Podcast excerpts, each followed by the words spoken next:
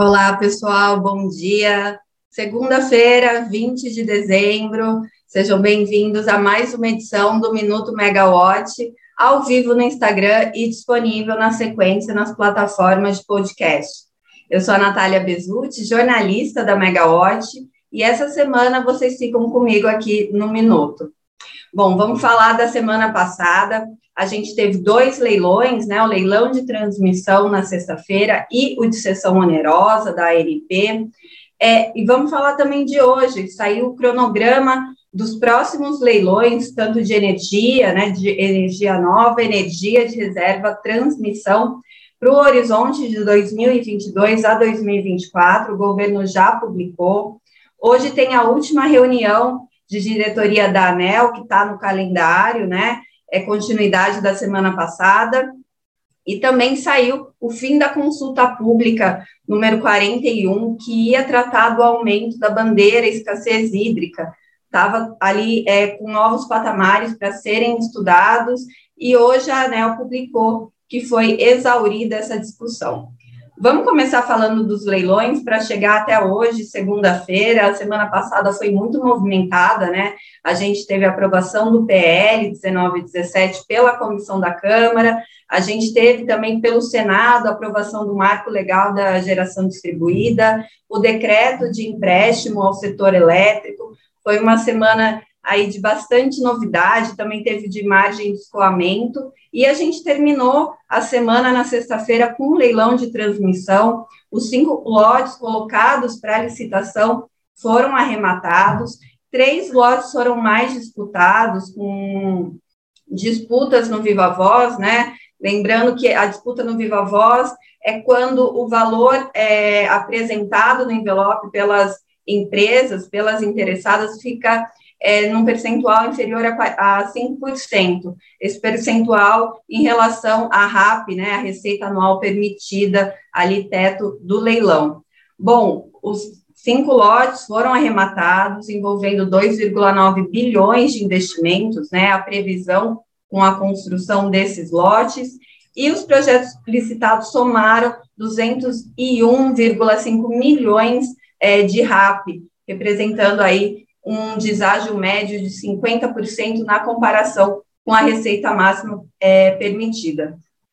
De forma geral, né, foi, foi um leilão muito competitivo. No lote 1, que, que trata de uma linha de transmissão entre o Paraná e São Paulo, é, quem levou foi a Taesa, mas ela levou depois de 10 rodadas de lance de viva voz com a Copel. A Copel acabou desistindo. No total, 11 empresas participaram aí da construção dessa linha de transmissão entre o Paraná e São Paulo.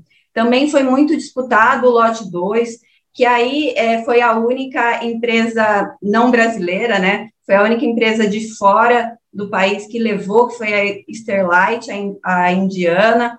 Esse teve o maior deságio do, do leilão, com 66% em relação à RAP inicial, e o lote 2 contém uma subestação de 450 MVA em Olinda, na Bahia, para expandir o sistema de transmissão na região do Nordeste baiano. Nove empresas participaram desse lote é, e ficou ali no Viva Voz entre a Sterlight e o consórcio Lux Luz, Lux Luz, quase um trava-língua é, e que acabou sendo vencido pela Indiana no Viva Voz. No lote 4, né, vamos falar aí só até aí, para não para o minuto não ficar muito longo, é, no lote 4 também teve um deságio alto de 58,63% e contou com 11 empresas disputando a instalação de compensadores síncronos em uma subestação de Minas Gerais, que é, é essa instalação prevê da maior confiabilidade tanto para Minas Gerais quanto no controle de tensão aqui em São Paulo. A vencedora desse lote foi a Neo Energia, que também ficou no, no Viva Voz com a CEMIG, que acabou desistindo do final. O que a gente viu do leilão, que as, as empresas chinesas realmente né, saíram da disputa, é, antes elas eram uma constante elas eram constantes no, nos leilões e levando lotes. Hoje a gente vê uma participação maior de grupos brasileiros, né? A gente vê aí Taesa, Neoenergia, Energisa, Energisa levou a linha de Macapá, a instalação da subestação. Então, a gente vê é, uma maior presença brasileira levando é, o, os lotes nos leilões de transmissão. Vamos falar do da sessão onerosa, a Petrobras e a Total Energy é, é, foram a, as que levaram, né, CEP e Atapu, ambas em consórcio. Inicialmente, a Petrobras tinha oferecido, é, tinha o interesse de participar sozinha do leilão de Sépia, no final ela mudou e acabou entrando junto com um consórcio, né, formado pela Total Energy, Petronas e Qatar Petróleo, é, com volume de óleo lucro para a União de 37,43% e bônus de assinatura de 7,1 bilhões, né, arredondando. É, no, no de Atapu, na área de Atapu, é, com 52,5% de participação, a estatal também levou, junto com a Shell e Total Energies. E aí, nesse caso, o valor ofertado de bônus de assinatura ficou em 4 bilhões e uma participação de óleo lucro da União de 31,68%. O leilão ele ocorreu com a participação do ministro de, é, de Minas e Energia, Bento Albuquerque, e o ministro da Economia, é, Paulo Guedes. Diferente né, do, do, que fala, do que o Paulo Guedes vinha falando, que em 30 anos a Petrobras ia valer zero, Dessa vez, ele preferiu dar um tom mais otimista e voltado realmente para a economia, falando que tem que acelerar a licitação é, de áreas né, de produtoras de petróleo no país, para expandir as commodities, acelerar essa parte de renda para o país. E também ele disse que tem que olhar aí para o futuro, é, falar que daqui 20, 30, 40 anos não se sabe como vai ser a indústria, então por isso a gente precisa acelerar essas vendas. No ministro de Minas e Energia, né, o Bento Albuquerque, as perguntas acabaram ficando em torno de, de questões do setor elétrico, e uma delas foi a, a recente decisão né, do TCU, avaliando o relatório de privatização da Eletrobras, que deixou essa decisão para o ano que vem, e o ministro disse que não estava preocupado, porque isso faz parte do processo, essa análise do TCU, como ele já fez em áreas do petróleo também. É, o, na, na questão do, do leilão de transmissão, né, voltando um pouco, é, não houve coletiva de imprensa o, virtual, então não, não houve perguntas para o ministro que acabou vindo para a Bolsa de Valores aqui de São Paulo, para a B3, mas como não houve a oportunidade de jornalistas perguntarem online, não houve é, coletiva de imprensa.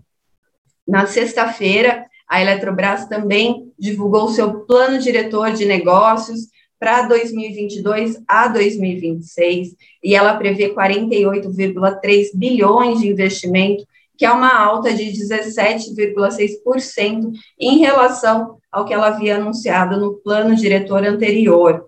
É, Para esse valor, a empresa pretende investir em geração e transmissão, lembrando que as distribuidoras da, da Eletrobras já foram privatizadas, né? Ela não está mais nessa área, e que ela deve buscar novos negócios, principalmente em transmissão onde ela prevê investir quase 20 bilhões nos próximos cinco anos. A parte de geração fica com um valor até que parecido, né, 17,88 bilhões. É, hoje, no Diário Oficial, o Ministério de Minas e Energia publicou duas portarias colocando o cronograma de 2022 a 2024 dos leilões de energia nova, sistemas isolados e reserva de capacidade, além de transmissão. Para o de transmissão, nada muda no cronograma, né, que o governo já vem publicando anteriormente, então ficam dois leilões por ano, sempre em julho e dezembro, né, entre 2022 e 2024. Agora, para os leilões de, de geração, né, nova e de reserva, é, o governo estabeleceu para o próximo ano o leilão de A-4 é, para maio, A-5 e A-6 em agosto, e em setembro e novembro, o Ministério prevê realizar dois leilões de, de reserva de capacidade e em outubro um para sistemas isolados. Então, a gente vai ter três leilões de energia nova, dois de reserva de capacidade para 2022 e um para sistemas isolados. Fechando o ano, é, o governo mantém aquele A-1 e A-2, né, os leilões de energia existente, como ele já realiza também anualmente, já está previsto no cronograma, e os leilões A-1 e A-2 ficam para dezembro de cada ano, 2022, 2023 e 2024. Essa é a previsão. O que a gente pode apurar aí, né, desse cronograma, também olhando para 2023 e 2024, quando o, o governo prevê mais dois leilões de reserva de capacidade em cada ano, né, então são dois em 2022 até 2024, é, é essa aposta, né, porque amanhã está marcado o leilão de reserva, é, é inédito, a gente nunca viu um resultado, não se sabe ainda qual vai ser o interesse, apesar de, de terem 132 é, projetos cadastrados, mais de 50 gigawatts é, para serem ofertados, mas o, o, governo já coloca no seu cronograma dois leilões de reserva de capacidade por ano, antes mesmo de ter o resultado do leilão de amanhã, né? De saber se esse interesse que a gente tem ouvido de especialistas no mercado, se esse interesse de investimentos realmente vai ocorrer. Fechando aqui, né, a agenda de leilões, para 2023 e 2024 também são previstos leilões de energia nova, o A-4 e A-6 ficando marcados para agosto, e também o leilão de sistemas isolados em outubro é, de 2023 e 2024. Então, vamos ver como é que vai ser o leilão de amanhã, para ver se essa aposta do governo é, vai ser positiva, né? Se a gente tem um resultado positivo amanhã, para ver como é que vai acontecer. Amanhã eu detalho mais para vocês as expectativas para o leilão é, que acontece na CCE. Vamos falar do encerramento também da consulta pública número 41, que a ANEL tinha instaurado para discutir os patamares da bandeira escassez hídrica. Sem chuvas, a expectativa era até que esse patamar fosse elevado por conta dos reservatórios, de não estar tá fechando a conta da a conta bandeiras, né? O, o saldo dela estar negativo. Então, a expectativa era de uma deliberação com um patamar maior do que os 14,20 14, reais por megawatt-hora, mas agora a ANEL publicou no Diário Oficial de hoje a, Amanhã, Fabiana, desculpa, parando aqui rapidinho, amanhã o leilão está marcado para as 10 da manhã, Camila Maia vai acompanhar e, e mostrar tudo para a gente, o que está acontecendo lá. Bom, a consulta pública 41, a ANEL falou que exauriu as discussões e, por isso, arquivou o processo, né, que estava instaurado para debate da sociedade. Então, é, essa questão de elevar patamares da, da bandeira tarifária ficou encerrado por aqui, com as chuvas de outubro e a, as, as previsões de dezembro para janeiro também. Hoje, às 11, acontece a última reunião da ANEL, da Agência Nacional de Energia Elétrica. A reunião, na verdade, ela foi suspensa na quinta-feira, era uma reunião extraordinária, e o diretor Elvio Guerra que é o relator do processo que estabelece a tarifa de repasse de potência contratada de Itaipu para o ano de 2022, pediu um tempo para reformar o voto dele. Então, hoje, às 11, tem, a gente vai ter essa última deliberação da ANEL. O que ficou aí em suspenso, e a gente vai conversar com os diretores da ANEL essa semana, é a questão do resultado da consulta pública do orçamento do ONS para o próximo ano. A expectativa era que houvesse uma reunião extraordinária no dia 17 de dezembro para deliberar isso, mas até o momento ela não foi agendada, esse tema não foi pautado, e agora a ANEL entrando em recesso, a gente vai descobrir como é que fica o orçamento, né? A diretora Elisa, ela tinha previsto já um valor provisório para os três primeiros meses de 2022, é, para para que o ONS conseguisse né, manter suas operações nos três primeiros meses, até que o orçamento fosse deliberado. Larissa Matilde, última reunião do ano da ANEL. Correto, Lari. E aí a reunião volta no fim de janeiro, a volta à programação para a gente voltar a acompanhar as reuniões da ANEL. Não estou com o calendário aqui, mas depois a gente pode atualizar na Megawatt junto com a bandeira, com a, com a bandeira não, bandeira é outro processo, junto com as tarifas de repasse de potência de Itaipu, que a gente vai acompanhar daqui a pouco. Bom, pessoal, a gente teve uma semana movimentada e agora a gente aguarda os resultados do leilão de amanhã, deliberação da ANEL e ver se, a, se o setor dá uma acalmada nessas últimas semanas de 2021. Obrigada e até amanhã. Tchau, tchau.